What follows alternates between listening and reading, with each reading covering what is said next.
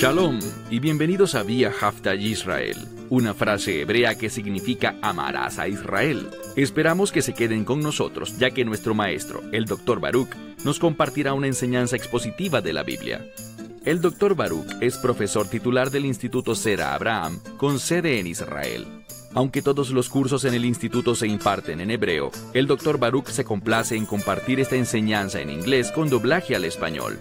Para más información, visítenos en amarazaisrael.org o descargue nuestra aplicación móvil Mi Estudio Bíblico. Aquí está Baruch y la lección de hoy. Dios ha establecido su pacto con Abraham.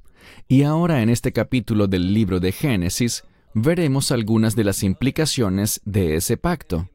Lo importante para nosotros es lo siguiente, que por la fe en el Mesías Yeshua, nosotros nos convertimos también en simiente o descendencia de Abraham, y eso significa que lo que aprenderemos hoy en referencia a él también tiene que ver con nosotros por el resultado de ese pacto. Tomen sus Biblias y leamos juntos el libro de Génesis capítulo 17. En un sentido, Dios está dándole mayor revelación a Abraham. Y también veremos las implicaciones que vienen sobre una persona cuando recibe una revelación y la aplica a su vida. Notaremos que esa revelación, unida a la obediencia, es transformadora. Abraham se convertirá en una nueva persona. Ve conmigo al versículo 1. Libro de Génesis capítulo 17, versículo 1. Y aconteció que Abram tenía 99 años de edad, y el Señor se le apareció a Abram y le dijo, Yo soy el Shaddai. Tu Biblia quizás traduce ese término, el Shaddai, como el Dios Todopoderoso, y ciertamente se refiere a un Dios poderoso. Hemos hablado de esto antes, pero vale la pena repetirlo ahora, ya que está en el texto. La frase El Shaddai comprende tres palabras hebreas. El, que significa Dios, Shei, que es solo una letra y significa aquel, y la palabra Dai, que significa suficiente. Entonces, El Shaddai literalmente significa el Dios que es suficiente. ¿Suficiente para qué? Para todas las cosas.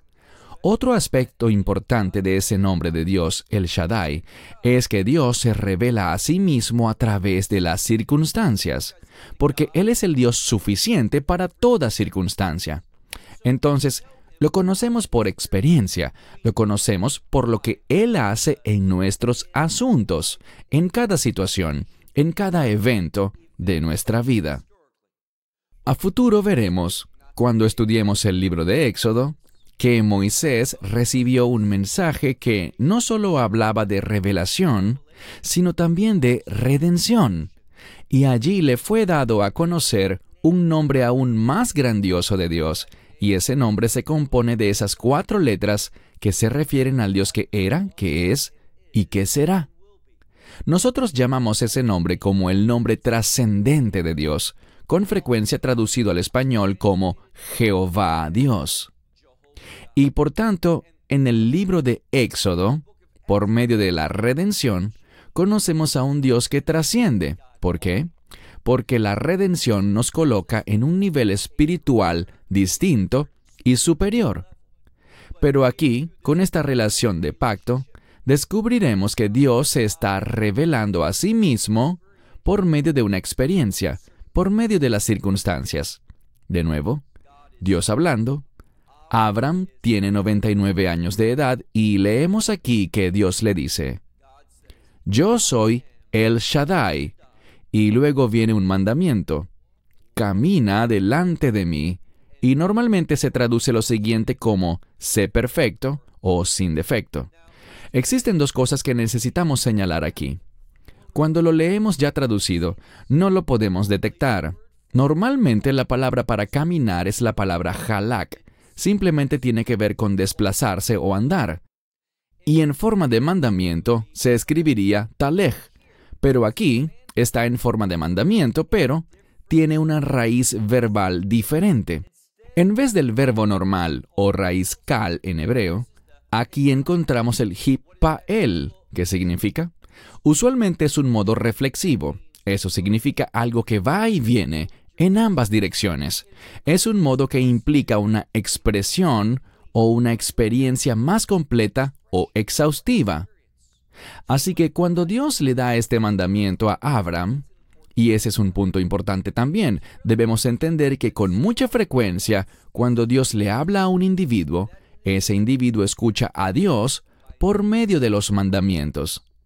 No hace mucho tiempo estaba enseñando sobre el libro de Jeremías en cierto lugar, y allí vimos que a lo largo de la profecía de Jeremías hay una conexión entre mencionar la Torá y definir o describir la Torá como la voz del Señor. Así que si no te interesan los mandamientos de Dios, aprende el principio bíblico. No estás interesado en escuchar la voz de Dios, sus instrucciones, su revelación. En este caso, cuando leemos camina delante de mí, la palabra original aquí es hip halech, que significa camina en todo lugar delante de mí, nos habla de una acción continua y también implica quizás, ese modo reflexivo, podría implicar que si Abraham se mueve, Dios se moverá también. Entonces a medida que Abraham responda, Dios también responderá a su obediencia. ¿Qué producirá esto en su vida? Bien, noten cómo termina este verso con la palabra tamim, normalmente traducida como sin defecto o perfecto. Y no tengo problemas con esa traducción, pero también debemos saber que este término en singular, tam, nos habla sobre alguien que es dependiente. Esta palabra la analizamos cuando estudiamos la vida de Iov, cuyo nombre se traduce en español como Job. Allí descubrimos que esta palabra tam también tiene el sentido de un tonto. Entonces, ¿cómo una palabra que significa perfecto, ser una persona perfecta o sin defecto, también puede ser entendida, en otro contexto, la misma palabra como tonto? Muy sencillo, porque en la médula de esta palabra vemos a alguien que reconoce su insuficiencia. Se considera a alguien insuficiente y por tanto ya que logra reconocerlo, él dependerá de Dios. Una persona que reconoce su insuficiencia y depende de Dios se vuelve alguien perfecto o sin defecto. Pero alguien que no reconoce su insuficiencia y confía en sí mismo, ignorando a Dios, estará actuando muy neciamente. Esta es la manera correcta de entender lo que Dios le está diciendo a Abraham en este pasaje. Leamos ahora el verso 2. Otra respuesta potencial es esta respuesta de pacto, Dios estableciendo, moviéndose para producir el resultado de una relación de pacto con Él. Verso 2. Y pondré, colocaré o daré mi pacto entre yo y tú, y te multiplicaré y noten las últimas dos palabras, meod, meod. Lo que vemos aquí es la misma palabra dos veces, la palabra meod, que significa mucho. Entonces Dios lo bendecirá y dice, mucho, mucho. ¿Cómo podemos entenderlo correctamente? Muchas traducciones simplemente colocan en gran manera, y está bien, pero una de las interpretaciones de los eruditos indica que cuando este formato aparece, y esto sucede en muchos lugares de la Biblia, esta duplicación de la palabra meod, algunos consideran que este Dios que actúa de manera abundante, no solo lo hará en esta era, sino que al repetirse con esa segunda palabra se refiere al reino de Dios. Entonces Él será multiplicado y bendecido de manera abundante, tanto en este mundo como en la era venidera. Una de las conclusiones que podemos extraer aquí es sencilla, que este pacto que se establece entre Abraham y Hashem tendrá implicaciones eternas, implicaciones de reino. una vez más, y pondré mi pacto entre yo y tú, y te multiplicaré en gran manera, o mucho, mucho literalmente. Verso 3. Y Abraham cayó sobre su rostro. Y Dios habló con él diciendo, Yo, he aquí, mi pacto es contigo, y tú serás un padre de muchas naciones. Aquí hay una gran revelación. Cuando Abraham escuchó de nuevo la reafirmación del deseo de Dios de hacer un pacto entre Dios y él, y que el propósito de Dios era multiplicarlo grandemente, noten que Abraham de inmediato adoró, postró su rostro en el suelo, cayó de rostro al suelo ante Dios. Y vean el resultado. Dios le dice, verso 4, leemos, Yo, he aquí, mi pacto es contigo, y tú serás un padre para muchas naciones. Y la palabra aquí es Goyim. Entendamos algo. En este punto, no existía ninguna persona que fuese judía. Abraham no nació judío. No existía Israel, ni existía el pueblo judío en este momento. Lo que descubrimos aquí, y esta es una verdad muy importante que con mucha frecuencia es ignorada tanto en el judaísmo como en el cristianismo, y es simplemente que Dios creó a Israel, es decir, al pueblo que descendería eventualmente de Abraham, por lo que luego él se consideraría el primer judío, y su propósito de existir es que él tendrá en su propósito, en el mero centro de su propósito, un mensaje y una consecuencia para los gentiles. No podemos separar a Israel de las naciones. Dios quiere usar a Israel para la multiplicación de las naciones. Esto es lo que se revela aquí, con un propósito específico para esas naciones, y lo veremos en la medida que avancemos. Ahora pasemos al verso 5. Aquí viene un cambio. Abraham se somete a los propósitos de pacto de Dios, y al hacerlo, el resultado de eso de caminar delante de Dios, de confiar y depender de Él, de someterse a los propósitos de pacto, produce una transformación porque Abraham será transformado. Dice el verso 5, y tu nombre ya no será llamado más Abraham, sino que será Abraham, porque como padre de muchas naciones, yo te estoy colocando o estableciendo. Aquí hay una verdad importante, y con frecuencia en español nos la perdemos porque es muy común, y es un error en mi opinión, que siempre se quieren usar distintas palabras para que la redacción no suene tan redundante, en español o en cualquier otro idioma. Pero deberíamos conservar las redundancias en el texto porque de la misma forma que estudiamos en el verso 2, cuando Dios dice, voy a colocar, poner, dar o establecer mi pacto entre yo y tú, bien, aquí vemos la misma palabra cuando Dios dice al final, que como Padre de muchas naciones yo te establezco. Es la misma palabra, la tet, en hebreo. ¿Qué aprendemos de esto? Bueno, la razón por la cual esta misma palabra se repite es para mostrar que parte de este acuerdo de pacto es que Abraham se convierta, como vimos anteriormente en Génesis 12, en una bendición para las naciones. Este pacto con Abraham tiene desde su fundamento, es su propósito principal que las naciones sean impactadas por él, que haya una conexión entre Abraham y los gentiles. Y si nos perdemos esto, no podremos entender los propósitos de Dios. Debemos hablar claramente sobre este concepto, la simiente de Abraham. Avancemos al siguiente verso, verso 6. Y yo te haré fructífero. Y luego vemos la misma frase, meod, meod. Bien, esta fructificación, de la misma manera, no solo tiene implicaciones para este siglo, sino para el siglo venidero. Nos habla de una bendición de reino, una bendición eterna. Dios dice, voy a multiplicarte en gran manera y te haré fructífero.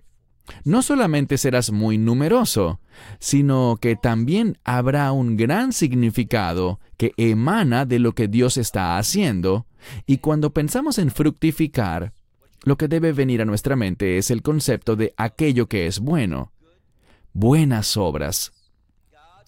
Cuando Dios dice te haré fructífero, siempre tiene que ver con obediencia a la voluntad de Dios.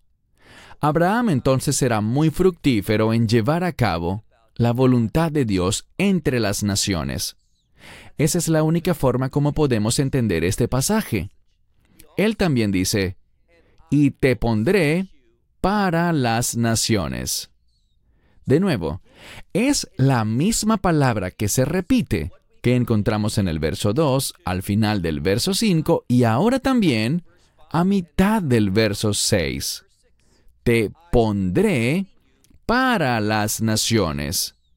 Y el resultado de esto es que reyes saldrán de ti.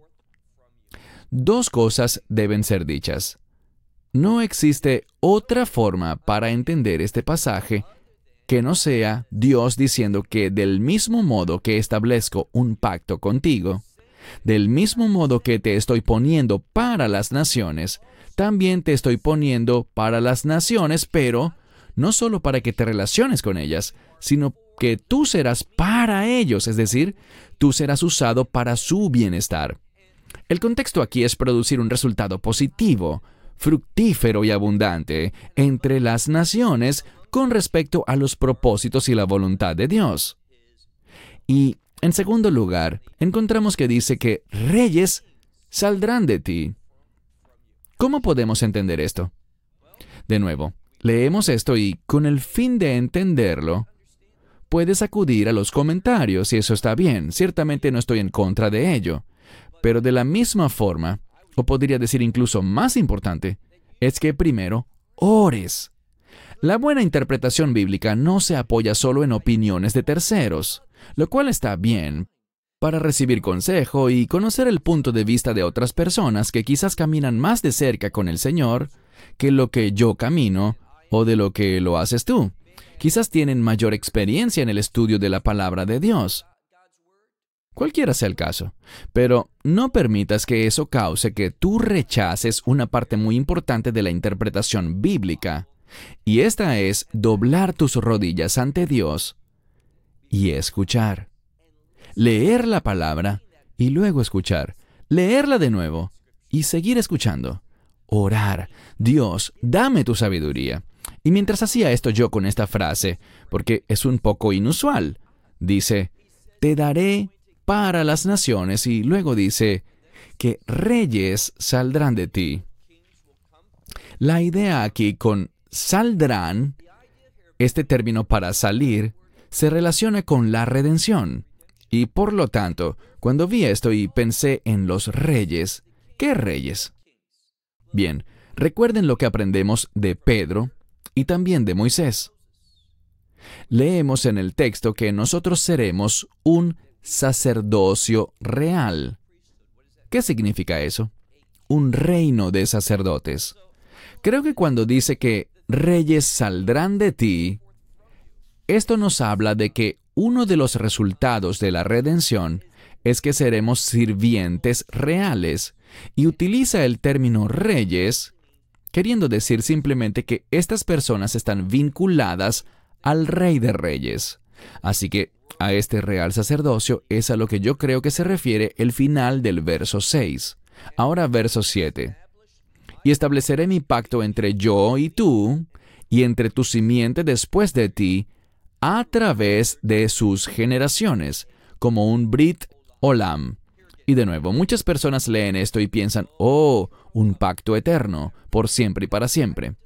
Yo no estoy en desacuerdo con eso, es una correcta y acertada interpretación, pero debemos agregar a esa idea el hecho de que esta palabra olam es un adjetivo también para el reino de Dios.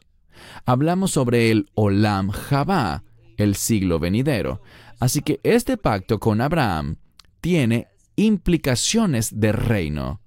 Lo vimos de muchas formas distintas y ahora solo está siendo confirmado y una vez más enfatizado. El problema es que con mucha frecuencia la gente no comprende la importancia del pacto con Abraham. Hemos compartido insistentemente que el pacto con Abraham está fundamentado en el Mesías Yeshua. Siempre hago referencia a Gálatas 3:16. Si te acuerdas de Juan 3:16, recuerda también Gálatas 3:16 que la simiente, por medio de la cual todas las naciones o todas las familias de la tierra serán bendecidas, potencialmente, es la simiente de Abraham, que según Pablo es el Mesías Yeshua. Así que esta declaración aquí tiene implicaciones sobre la obra del Mesías. Tiene que ver fundamentalmente con nuestra fe como creyentes en Yeshua Mei Nazrat, o Jesús de Nazaret. Una vez más, verso 7. Estableceré mi pacto entre yo y tú, y entre tu simiente después de ti, por todas sus generaciones, como un pacto eterno, y seré para ti Dios. Es decir, Dios le está diciendo que a través de este pacto, Él será Dios para ti y así debería ser traducido. Únicamente a través de este pacto, Dios tomará responsabilidad por la humanidad. Sin este pacto abrahámico, no tendríamos expectativas sobre la obra de Dios y sus promesas siendo dadas a nosotros, a nuestras vidas. No tendríamos esperanza ni expectativas de que Dios se involucre. Sin un pacto como este, por parte de Dios, no habría obligación alguna de atender a nuestras oraciones. Pero gracias al pacto, Dios, debido a nuestra relación con la simiente de Abraham, el Mesías intercede ahora mismo por cada una de nuestras oraciones y súplicas. Así que este pasaje es muy importante.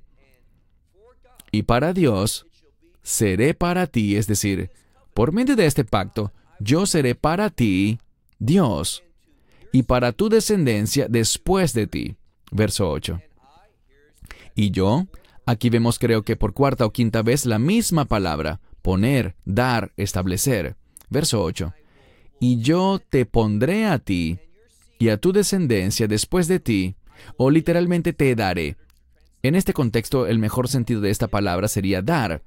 Te daré a ti y a tu descendencia después de ti, la tierra de tu peregrinaje, toda la tierra de Canaán, como eterna o como posesión eterna. Esto es importante y debo insistir en esto porque yo no entiendo cómo una persona que se considera maestro de la Biblia durante décadas, ¿cómo pueden decir que ya no existe relevancia alguna con respecto a la tierra de Israel y los propósitos de Dios y sus planes a futuro. Eso es extremadamente ridículo. Todo lo que Dios hace por los creyentes se inició gracias a un pacto. ¿Cuál pacto? Y la gente dirá, oh, es el nuevo pacto. No tiene nada que ver con el antiguo pacto. Bien, el nuevo pacto del cual habló Jeremías el nuevo pacto, la noche en la que el Mesías fue traicionado, cuando él habló sobre ese nuevo pacto que sería concretado cuando él entregara su cuerpo y derramara su sangre, ese nuevo pacto está, de acuerdo con Jeremías, relacionado con la ley de Moisés, con ese pacto en el monte Sinaí. Y sabemos que además, por las enseñanzas de Pablo en Romanos, Gálatas y otras cartas, está atado al pacto abrahámico. Este nuevo pacto es también una renovación no tanto de la ley de Moisés, aunque con el nuevo pacto la ley queda escrita en nuestros corazones y colocada en nuestras mentes, sino que es una renovación del pacto abrahámico. ¿Por qué?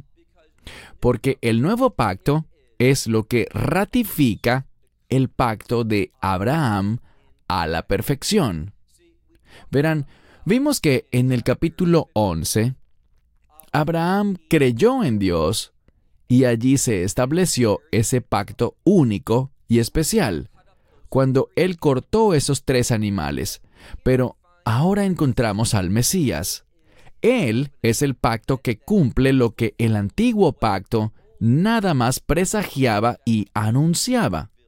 Así que, en este caso, miro de nuevo lo que dice el versículo 8. Te daré a ti y a tu descendencia después de ti la tierra de tu peregrinaje, toda la tierra de Canaán, como posesión eterna. Es la palabra Ajusat Olam. Y luego dice, y seré para ellos Dios. Ahora, descubrirás en el lenguaje, en el formato, si comprendes la verdad bíblica y la metodología para interpretar la verdad bíblica, descubrirás algo. Descubrirás que el lenguaje es muy parecido al del final del verso 7, pues hallarás algo similar en el verso 8, donde dice, al final del verso 7, que este pacto será para ti. El pacto hace posible que Dios sea tu Dios, y del mismo modo Él quiere que entendamos en el verso 8 que parte de ese acuerdo de pacto, para que Dios sea nuestro Dios, para que experimentemos su obra, su presencia en nuestra vida, su intimidad en nuestra vida, que Él cuide de nosotros, todas esas cosas que deseamos y necesitamos de Dios, que se involucren en nuestras vidas para que todo eso sea realidad, la tierra de Israel tiene que estar involucrada. Todo es parte del mismo pacto. Así que cuando alguien dice que la tierra de Israel o incluso la ciudad de Jerusalén ya no tienen relevancia, que a Dios no le interesan los bienes raíces, buscando de cierta manera burlarse de este concepto, eso consiste una afronta y una ofensa contra Dios. Demuestra que esa persona ignora lo que la escritura dice.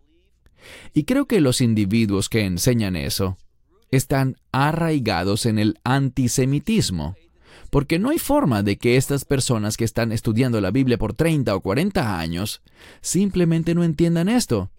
Es un desconocimiento intencional de lo que la escritura dice. Pasemos ahora, por favor, al verso 9. Y Dios le dijo a Abraham, llamándolo por su nuevo nombre, mi pacto guardarás tú y tu descendencia después de ti a lo largo de las generaciones. Si le preguntas a estos individuos, ¿te consideras descendiente de Abraham? Te dirán, sí, lo soy. Ellos entienden Gálatas 3:16. Entonces, ¿por qué no pueden entender lo que dice aquí la Torá, en el libro de Génesis, de que existe este pacto y que nosotros debemos guardar este pacto y que parte de este pacto involucra a la tierra de Israel? Lo que vemos aquí cuando Dios le habla a Abraham. Dado que yo soy descendiente de Abraham, debo entenderlo para mí también. Verso 9. Y Dios le dijo a Baruch, puedes poner allí tu nombre si quieres, mi pacto guardarás, tú y tu simiente o tu descendencia después de ti, primeramente tus hijos y los hijos de tus hijos, y cumplirás esto por todas tus generaciones. Verso 10. Este y la palabra sot aquí, cuando se presenta de esta manera, nos habla de lo más importante, cuál es primordialmente lo que Dios quiere subrayar y revelar para el lector. Entonces, este es mi pacto, el cual ustedes guardarán entre yo y ustedes, y entre vuestra simiente después de ustedes. ¿Y a qué se suscribe este pacto? Noten lo que aparece aquí por primera vez al final del verso 10. Ustedes deberán circuncidar a todo varón. La circuncisión es muy importante. Y de nuevo, la gente simplemente dirá, oh, esa es la ley del Antiguo Testamento. No. ¿A quién le habla Dios aquí? Le habla a Abraham. Y el pacto de Abraham está relacionado con el pacto del Mesías. ¿De qué se habla aquí? Bien, debemos entender la circuncisión adecuadamente. La circuncisión nos habla sobre la muerte de la carne. Así que cuando alguien, y lo digo con frecuencia, cuando alguien acepta este pacto, este pacto que Dios hizo con Abraham, cuya mismísima fundación es el Mesías Yeshua, porque Él es la simiente de Abraham con S mayúscula, como dice Pablo en Gálatas 3:16. Así que cuando aceptamos el pacto abrahámico, lo podemos decir en otras palabras, cuando aceptamos el nuevo pacto, o lo que es lo mismo, cuando alguien acepta el Evangelio, la circuncisión es vital. Ahora, existe la manifestación externa y simbólica de la circuncisión, y existe la obra interna de la circuncisión, y ellas están estrechamente relacionadas. La circuncisión nos habla sobre la muerte de la carne. Cuando yo camino en la fe, no viviré cumpliendo los deseos de la carne. Cuando camino en obediencia al pacto abrahámico, no estaré viviendo en la carne, cumpliendo los deseos de la carne, sino que estaré ejemplificando lo que significa caminar delante de Dios y literalmente caminar con Dios. Así que una vez más, mira el verso 10 al final. Dice, y ustedes circuncidarán a todo varón. Verso 11. Circuncidaréis, pues, la carne de vuestro prepucio, y esto será por señal. Fíjense en algo.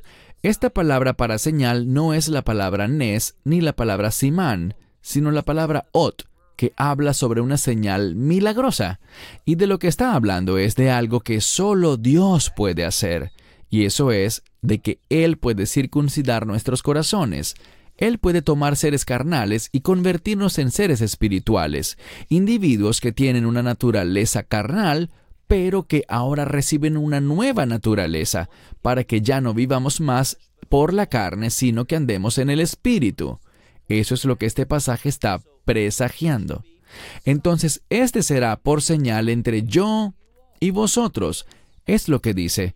Y vosotros aquí, la segunda persona plural, significa Abraham, su hijo Isaac, su nieto Jacob, las tribus de Israel y todos los que adopten esta promesa abrahámica, que en última instancia es nuestro Mesías Yeshua. Verso 12.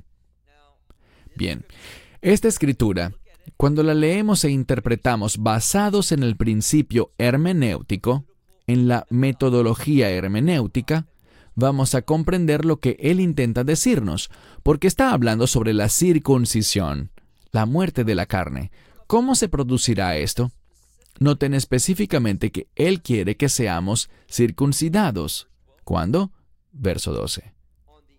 Al octavo día, él te circuncidará a ti, es decir, que Abraham circuncidará a sus descendientes, a todo varón por todas tus generaciones, él circuncidará a aquellos de tu casa, los que nazcan en tu casa, y aquellos que compres con dinero. Todo aquel. Y dice aquí, Ben Nejar. Este término Ben Nejar se refiere claramente a un gentil. Lo que este pasaje nos dice a gritos es que Abraham adquirió personas, las albergó en su casa, tiene autoridad sobre ellas y Él utiliza esa autoridad para los propósitos del reino, para un propósito de pacto, para que ellos puedan caminar delante de Dios como Él caminaba delante de Dios, no en la carne, sino en el Espíritu. Y todo esto se llevará a cabo. Empezará ¿cuándo? Dice allí que al octavo día. Todo el que nazca en tu casa, no importa cómo llegó allí, bien sea el hijo de un sirviente, sobre el cual tú tengas autoridad, o bien sea uno de los hijos biológicos de Abraham. Deberás circuncidarlos al octavo día. En el texto, el octavo día es enfatizado. ¿Qué significa el 8? El 8 tiene que ver con nuevos comienzos. Es un número de reino y un número de redención. Entonces, la única forma como ocurre la verdadera circuncisión, hablando de la física, es removiendo el prepucio del varón.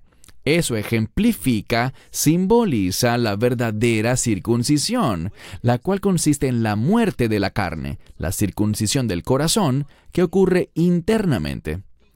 El pacto abrahámico empezó representando esto exteriormente, pero será por medio de la simiente de Abraham, del Mesías Yeshua, que esto se convertirá en una realidad interior, que se cumplirá realmente el propósito de este mandamiento, el cual es enseñarnos sobre la muerte de la carne, de nuestra naturaleza pecaminosa.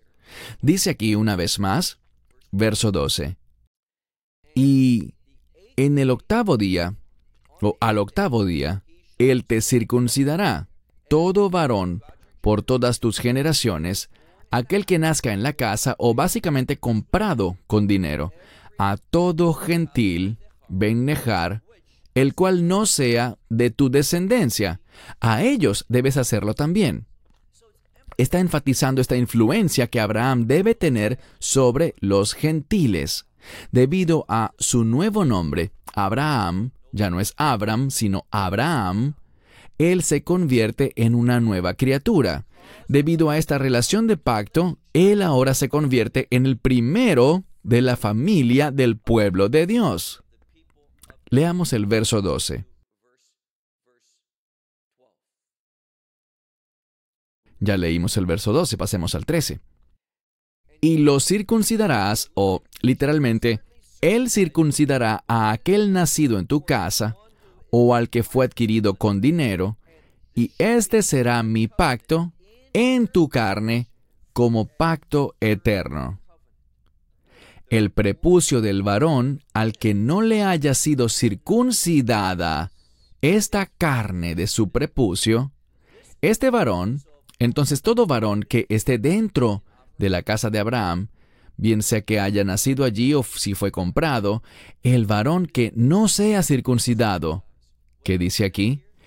Ellos, Nich Hanefesh Haji, Meyameja, et briti jafer, lo que significa es, y se cortará esa alma de, como diríamos en español, del pueblo o de su pueblo. Y cuando usamos el término nefesh, está en femenino, así que sería su alma en femenino, pero quiere decir toda persona. Nefesh significa el alma o la esencia de cada persona. Será cortada de su pueblo. ¿Por qué razón? Porque mi pacto ha violado. Así que cuando no entendemos la vinculación entre el pacto de Abraham y la circuncisión, ¿qué significa eso? Simplemente que cuando caminamos en la fe de Abraham, eso traerá la muerte de la carne. Y en última instancia es por medio del Mesías Yeshua que esto se hace realidad. El pacto abrahámico simplemente fue un presagio de aquello, nos dio un adelanto de aquello, pero por medio del Mesías y su pacto, cuando lo aceptamos por la fe, nos convertimos en receptores del Espíritu Santo. Y es el Espíritu Santo. Recuerden que la palabra de Dios es más aguda que cualquier espada, y la palabra de Dios llegó por medio de hombres santos que fueron inspirados por el Espíritu Santo. Por tanto, el Espíritu Santo es ese cuchillo que circuncida nuestros corazones, que nos hace nuevas criaturas, para que podamos caminar delante de Dios y podamos recibir la presencia, el poder y la obra de Dios en nuestra vida, para que entonces demostremos a las naciones lo que significa tener una relación de pacto con Dios. Cierro con esto. Hasta la próxima semana cuando continuemos con la segunda mitad de Génesis 17. Esperamos que te hayas edificado con el mensaje de hoy y lo compartas con otros. Te invitamos a seguir nuestros estudios cada semana por este canal y por el portal de YouTube de Amarás a Israel. También puedes descargar nuestra aplicación móvil gratuita Mi Estudio Bíblico. Finalmente, para obtener más información sobre nosotros, visita nuestra web amarasaisrael.org, donde encontrarás otras conferencias de Baruch en audio, video y texto. Hasta el próximo programa. Que el Señor te bendiga en Yeshua HaMashiach, Jesús el Mesías, mientras caminas con Él. Shalom desde Israel.